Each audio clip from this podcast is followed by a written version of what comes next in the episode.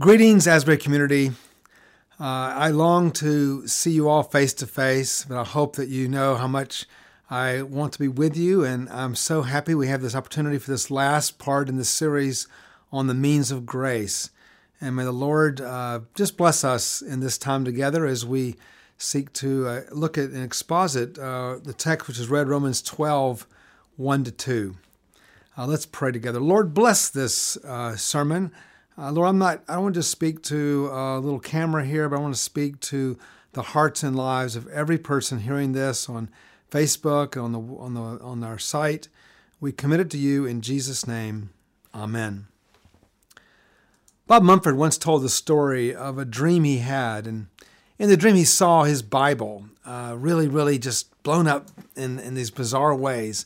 There are certain pages that were just massive pages that were just huge and were underlined and highlighted. And some pages were like tiny, like little postage stamps. And you know how in the Bible, whenever there's a, a vision or a dream, that sometimes, you know, a person will say to the Lord or to the angel, What does this mean? Mumford said, I didn't need to ask the Lord what it meant. I knew exactly what it meant it was, the Lord was saying to him, you know, Bob, you're a pastor, but boy, you certainly do love to preach on certain texts of Scripture, and so many others that you you ignore. They go, you know, un, untouched, unexegeted, unpreached. It was really a reminder to preach the whole Word of God.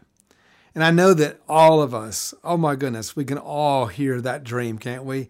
Because there's certain texts we just love to preach on, love to see and talk about. And there's so many texts which we just don't ever think about or read. And so this text this morning, Romans 12, 1 to 2, it's got to be one of the most familiar texts of Scripture in the Bible. It's familiar. It would be one of those massive ones, you know, in our dream. Um, and yet, even though we know it so well, do we really know it in its context? Do we really understand how this particular these verses fit into the larger context? Because if there ever were verses that really served as like the seam between two parts of a book, it's this one. I mean, this is remarkable how much this particular uh, uh, verses that therefore really is a seam to an earlier part of Romans 1 to 11, which really lays out the gospel and all of its glory and vitality. And in the second part of Romans 12 to 16, which really lay out much more the ethical implications of all this for, for our lives. So let's take some time to look at Romans 12, uh, 1 to 2, and just basically go through and, and see if we can't explore it in, uh, in, more, in a more uh, in depth way. Now, it opens up with this word, therefore. Now, whenever you, you know, hear the word therefore, or see the word therefore, you always ask, what is it there for? What is it there for? Why do we have that word? Well, we have to go back and ask ourselves, what is the, the context which leads us to the point when we read this verse in Romans 12? So let's think about this. What is the therefore, therefore? Well, this is part of Paul's expansive vision. And I want to just, before we, you know, delve into that vision, I want to just stop for a minute and just thank God for this unbelievable, unmatched exposition of the gospel, which has had such a tremendous impact on the, the history of the church. I mean, the book of Romans is a book that is just uh, enormous in its implications. I mean, think about it. In the year 386, it was Augustine out there in the garden who heard those words, Tolle lege, tolle lege. And he opens up what? He opens up Romans 13, 13 and 14. And it was that text from Romans that transformed his life and gave us one of the great bishops of the church. It was in 1519 when Martin Luther was in the Black Cloister Tower when he opened up the other end of Romans, Romans 1:17. He read those words, "The just shall live by faith." And Luther was transformed. He, he, he says he felt like that the, the gates of heaven itself were opened, and he felt angels descending upon him as, as if he was born again. This is the power of the book of Romans. Uh, think about also this. Uh, this book is intertwined with our own history as Wesleyans. Remember, it was John Wesley who went down to Aldersgate on May 24, 1738. And it was there that he heard Martin Luther's preface to the book of Romans. And it was there that his heart was strangely warmed and was I felt I did trust in Christ, Christ alone for my salvation. And assurance was given me that my sins, even mine, were taken away. And I was delivered from the law of sin and death. This is part of our story. And this was part of the story of the great evangelical awakening or the great awakening that we celebrate now happened and was sparked by the book of Romans. Even the 20th century, it was it was a Karl Barth, the 20th century uh, theologian who was reading. Uh, he, was, he was involved in a you know typical liberal course of study in Germany at that time. He was being taught all of the uh, horrific presuppositions of liberal uh, Christianity, and suddenly one night he read the Book of Romans, and it rocked his world. It rocked his world, and he later republished that famous uh, uh, commentary, Der Römerbrief. And that Der Römerbrief was so powerful and it exposited in such great clarity the gospel that Karl Adams said when it came out, like the you know the whole kind of landscape of Protestant liberalism at that time, it said Karl Barth's um, Der Römerbrief drop like a bombshell on the playground of the theologians. I love that quote. He dropped like a bombshell on the playground of theologians because he was dropping a, a new, fresh vision of the gospel once again that came from the book of Romans. I could go on and on, by the way. William Tyndale, N.T. Wright of our own day, has said that Romans was the turning point which transformed their lives and gave them a new theological vision. So when you look at the context of this, uh, there are just few books that really have this. And so when you see the word therefore, and you ask, what is the therefore, therefore, you want to go back and begin to capture what has happened in the previous 11 chapter in Paul's you know, glorious exposition of this uh, gospel in, in Romans. Well, it's in these chapters that we learn, for example, that all have sinned and fallen short of the glory of God, and there's none righteous, not even one. All those texts that Paul brings together in the first few chapters of Romans, that we're all saved by grace through faith. Romans 3, through the completed work of Jesus Christ on the cross. You know, Abraham believed God, and it was credited him as righteousness. All that comes through Romans. This is that's what the therefore is there for, to recall that great exposition. We learned in Romans 1 to 11 to embrace Abraham as our father of faith, who showed us to trust in God and to not trust in ourselves, just as he was up in Mount Moriah with a, you know, a knife in one hand and a promise in his heart. Abraham trusted God and it was credited to him as righteousness. That's what the therefore is there for. Uh, Romans 5 brings us that great truth that we are uh, full participants in Adam. In Adam, we all sinned. We all rebelled against God, but Christ comes as the, the second Adam, as the new Adam, inaugurating the new creation.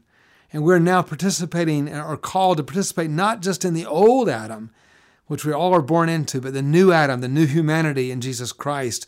We're no longer in Adam, but in Christ.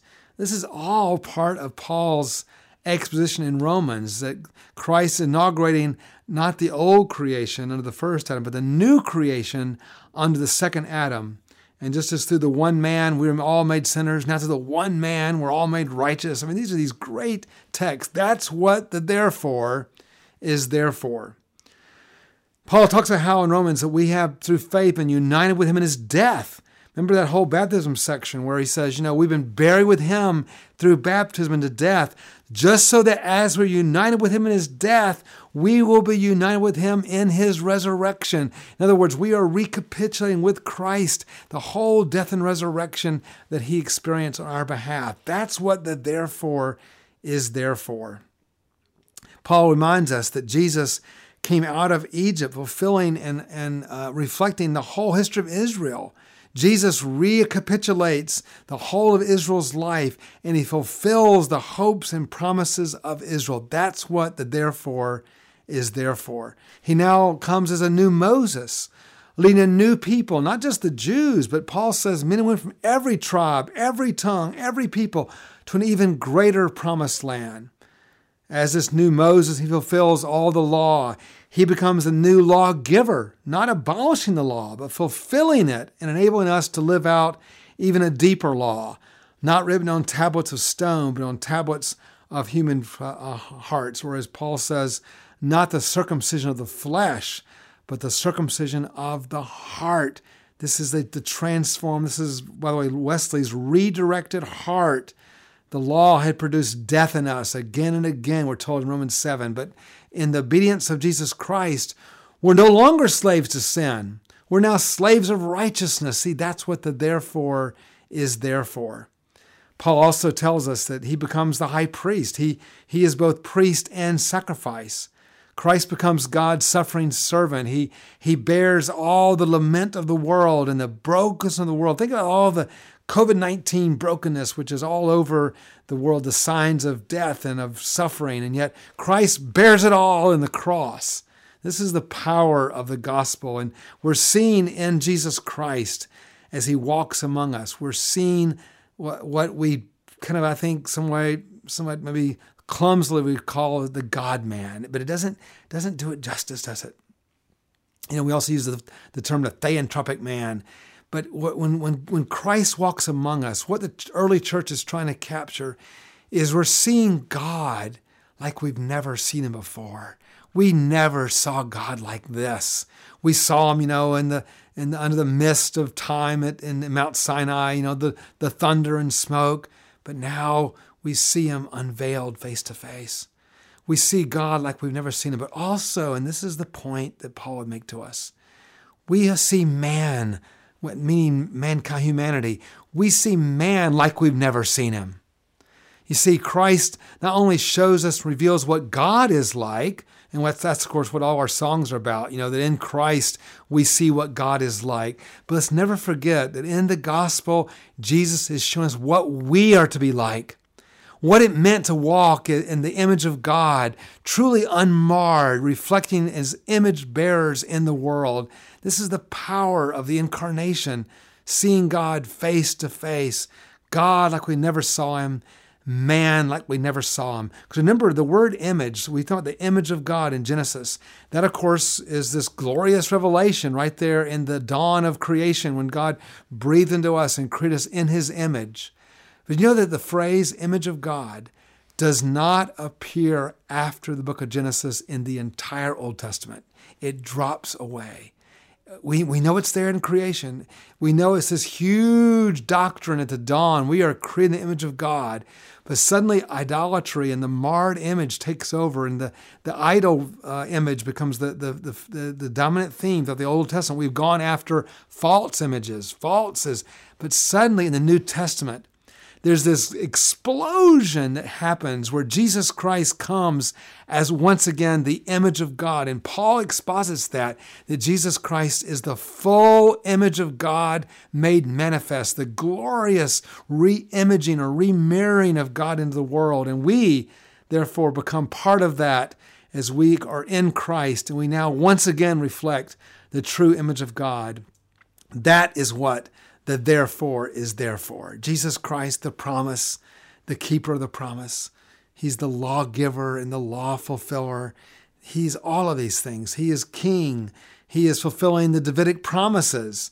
You know, all of that also is there in Romans that he is the one who sits not on an earthly throne, but at the right hand of God the Father Almighty as the resurrected Lord enabling us as his, as his spirit empowered sons and daughters to cry out, Abba, Father. That's part of Paul's theology. We're destined to be conformed to the image of his son. That's what the therefore is there for. Because the glory that's to be revealed in us is not worthy compared to that future glory. All of our present suffering is nothing, Paul says, compared, or what we think is glory, glory here. All of it's nothing compared to the glory to be revealed to us. I know right now in this time we're going through a suffering time. We're going through challenges. But Paul is saying whatever suffering we're going through, it's nothing compared to the glory that will reveal to us, the full redemption of our bodies. And like Paul says in Romans 8, uh, we're finally getting Romans 8 now, all of creation is groaning. All of creation groans. And all of creation is awaiting its redemption. If COVID 19 teaches us anything, is that the world is broken. The world is still longing for redemption. Things are we can't just organize ourselves through governmental action and other ways into a, a society which is just and perfect and harmonious. It requires God's inbreaking of the kingdom. It's the only hope for a broken, lost, lost world. And Jesus fulfilled it all. Sacrifice, priesthood, law, kingship, suffering servant, all meet together in the God man, Jesus Christ. This is the great theological vision of Paul in Romans 1 to 11. And we could go on, but the whole point is when Paul says here, therefore, this is not a throwaway word. It's meant to, uh, it's an IBS word. It's one of these great words which, which summons before us all that he said in Romans 1 to 11. And now he wants to plead with us and urge us in this passage here. Therefore, I urge you. He's asking us, this is a great Wesleyan word. I urge you for nothing less than the full orientation of our entire being, heart, mind, and body to the worship of the true and living God. This is why worship is a means of grace. This text is a text about worship because worship brings us into the presence of the triune God. There is no greater means of grace than that. That is what all the means of grace are designed to do, to bring us into the, to the presence of the triune God. And that's what these two verses gloriously summarize. It, it, it I love the fact that it's a, it's a hinge. It captures, on one hand, it captures all that has gone before us. After all, what is the gospel but the mercies of God? That's the summary of the whole gospel. In view of God's mercy, that's the gospel. And then, of course, how do we see that mercy? In the face of Jesus Christ and how we're called to live. So the whole gospel, in many ways, is captured in this uh, first phrase I urge you, therefore, brothers and sisters, in view of God's mercy, because the gospel is nothing less than the mercy of God revealed to us in Jesus Christ. Now, what is our response to God's mercy? Well, it says right here to present our bodies as a living sacrifice. Now, here we see Paul's uh, what we call theology of the body. Paul is acknowledging that our bodies are the place where God transforms us. Because, see, God fashioned our bodies for his, the purpose of the means of grace. You see, God knew at creation that someday he would send his son into the world to redeem us. So he actually fashioned our bodies knowing full one day that he himself would come into our worlds. That means our, into our world. Our bodies are the fashioned perfect receptacle that someday would uh, bring the incarnation. So, in some ways, our bodies are icons or pointers back to uh, the, the original creation. It's also icons of Christ's incarnation. It's icons of Christ's uh, resurrection. All these things are what it means to be bearers in our bodies of the image of God because we are in the image of God. We are designed to reflect Him. Now, when we talk about us and our bodies in this kind of representative capacity, we use the term icon.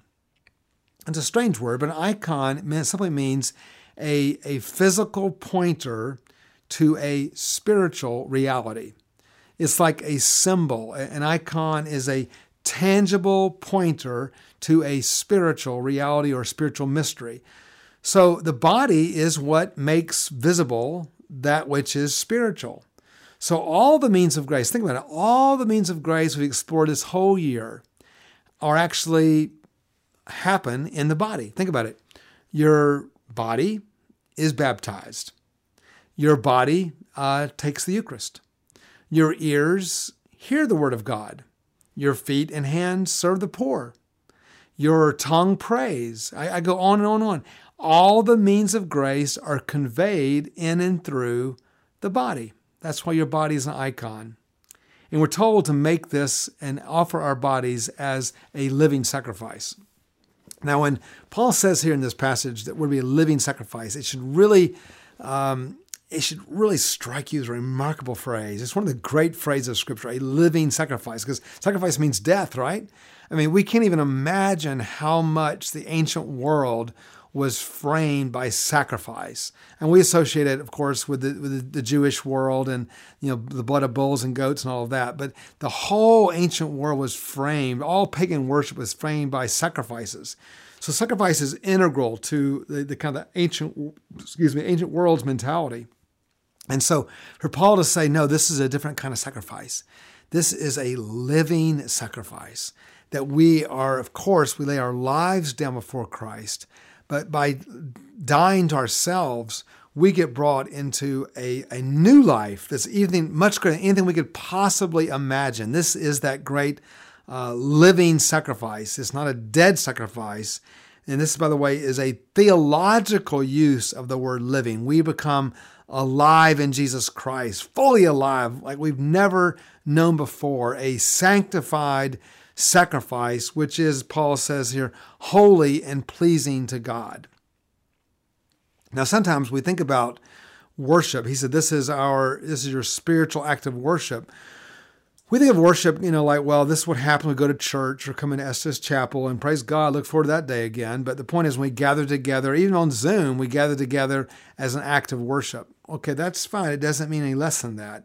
But Paul is talking something deeper than that. He's going beyond that to our whole lives being a, an, an act of worship. Uh, when you embrace sanctification and the redirected heart, all of this are examples of our worship to God and our lives before God. That's why he says in verse 2 Do not conform any longer to the pattern of this world, but be transformed by the renewing of your mind now, this is that word. Remember that word uh, metamorpho. This is the word we'll get a metamorphosis from. Don't be, you know, uh. Don't be conformed, but be transformed by the renewing of your mind. He is calling us to this amazing kind of what it means to be the transformed icons of the new creation. We're to embody the new creation in the present. And Paul wants to really draw, I think, a pretty dramatic contrast here between what he's describing here in Romans 12 and what he described in Romans 1 22 to 32. Remember back in Romans 1, he had a very vivid detail of the life of the ungodly, and he actually portrayed what we might call anti worship. See, here he's talking true spiritual worship. But in that anti worship, remember that text, he says, uh, in the, the rebellious world has given themselves up. They have a degraded heart, a degraded body, and a degraded mind. And God, is, God has given you up to this rebellion. This means that God is going to consign you to the consequences of your actions. Now, we don't talk about that very much, but it's actually a very important doctrine in Scripture that, that God sometimes, if we have a, we're intent on rebelling against Him, in heart and body, a degraded body, degraded mind. You know, and Paul has all those things, how we, you know, we give our bodies over to degraded passions and all the way, all that whole text. That God sometimes says, okay, okay, uh, I'm going to give you over to that. And even that, please hear it, is an act of God's mercy. Because God, in His mercy, sometimes allows us to come face to face with the consequences of our own decisions so that we might come to our senses. Remember the prodigal son? You, you know, you go out, you do all these things on the, on, in the wild prodigal country, but yet you come to your senses. You get awakened to the love of God in Jesus Christ. And this is what part of what Paul is saying that Romans 12 is the positive vision where our bodies are glorious living uh, icons, living sacrifices. Our minds are renewed, our hearts are set and refixed. All of the brokenness of Romans 1 is now reversed in this hinge few verse of Romans 12, where we now have the renewed mind, the, the, the redirected heart, the, the, uh, the heart and life and mind that's all now fully captivated by the gospel and that which is perfect and pleasing uh, will. This is the summary of the whole gospel in this little captured verses here. And it should, of course, fill the whole frame of our lives as we lean into holiness, as we embrace the sanctified life. And that's part of what uh, it's hoped and prayed that this text does for us. So, worship here does not stop when Jessica gives one of her famous benedictions, as much as we long for that. That's really where worship starts, isn't it? You know, we come out of church. out of our fellowship. We think we have been to worship, but actually we're going into worship, aren't we? We're going into a life of living sacrifices where our minds are now conformed to Christ, our hearts are redirected, our speech, all that we are becomes part, our bodies are focused now on following Christ. This is the vision that, uh, that uh, Paul puts forth here. So we say worship is a means of grace. We're not simply isolating a segment of what we do on Sunday morning, but we mean that your entire life is an act of worship. Your entire, all your affections, all of your thoughts, everything is be captivated and requisitioned for His great purposes. And next uh, academic year, we're going to have a whole focus on the discipled life. We're going to explore all this in much more detail. Let me close with a, quick story by D.L. Moody. You know, you may have heard it said that uh, at one point, uh, D.L. Moody once said, The world has scarcely seen what can be done through a man and woman whose heart and life and affections have been completely turned over, wholly, and consecrated completely unto Jesus Christ. So Moses, uh, uh, Moody heard this and he said, You know, Lord, I aim to be that man. I aim to be that man. And I want your prayer to be whether you're graduating and going out from this place or whether you are returning and preparing for ministry. I want you to say to the Lord, I aim to be that man. I aim to be that woman who is wholly consecrated to the Lord as a living sacrifice we are no longer conformed to this world, but being transformed by the renewing of your mind and your body and your heart to fully follow Him. May God bless you. And I hope and pray this series on the means of grace has helped you to build new avenues where God can convey His grace in our lives and transform us all more into the likeness of Jesus Christ. Praise be unto Him. Amen.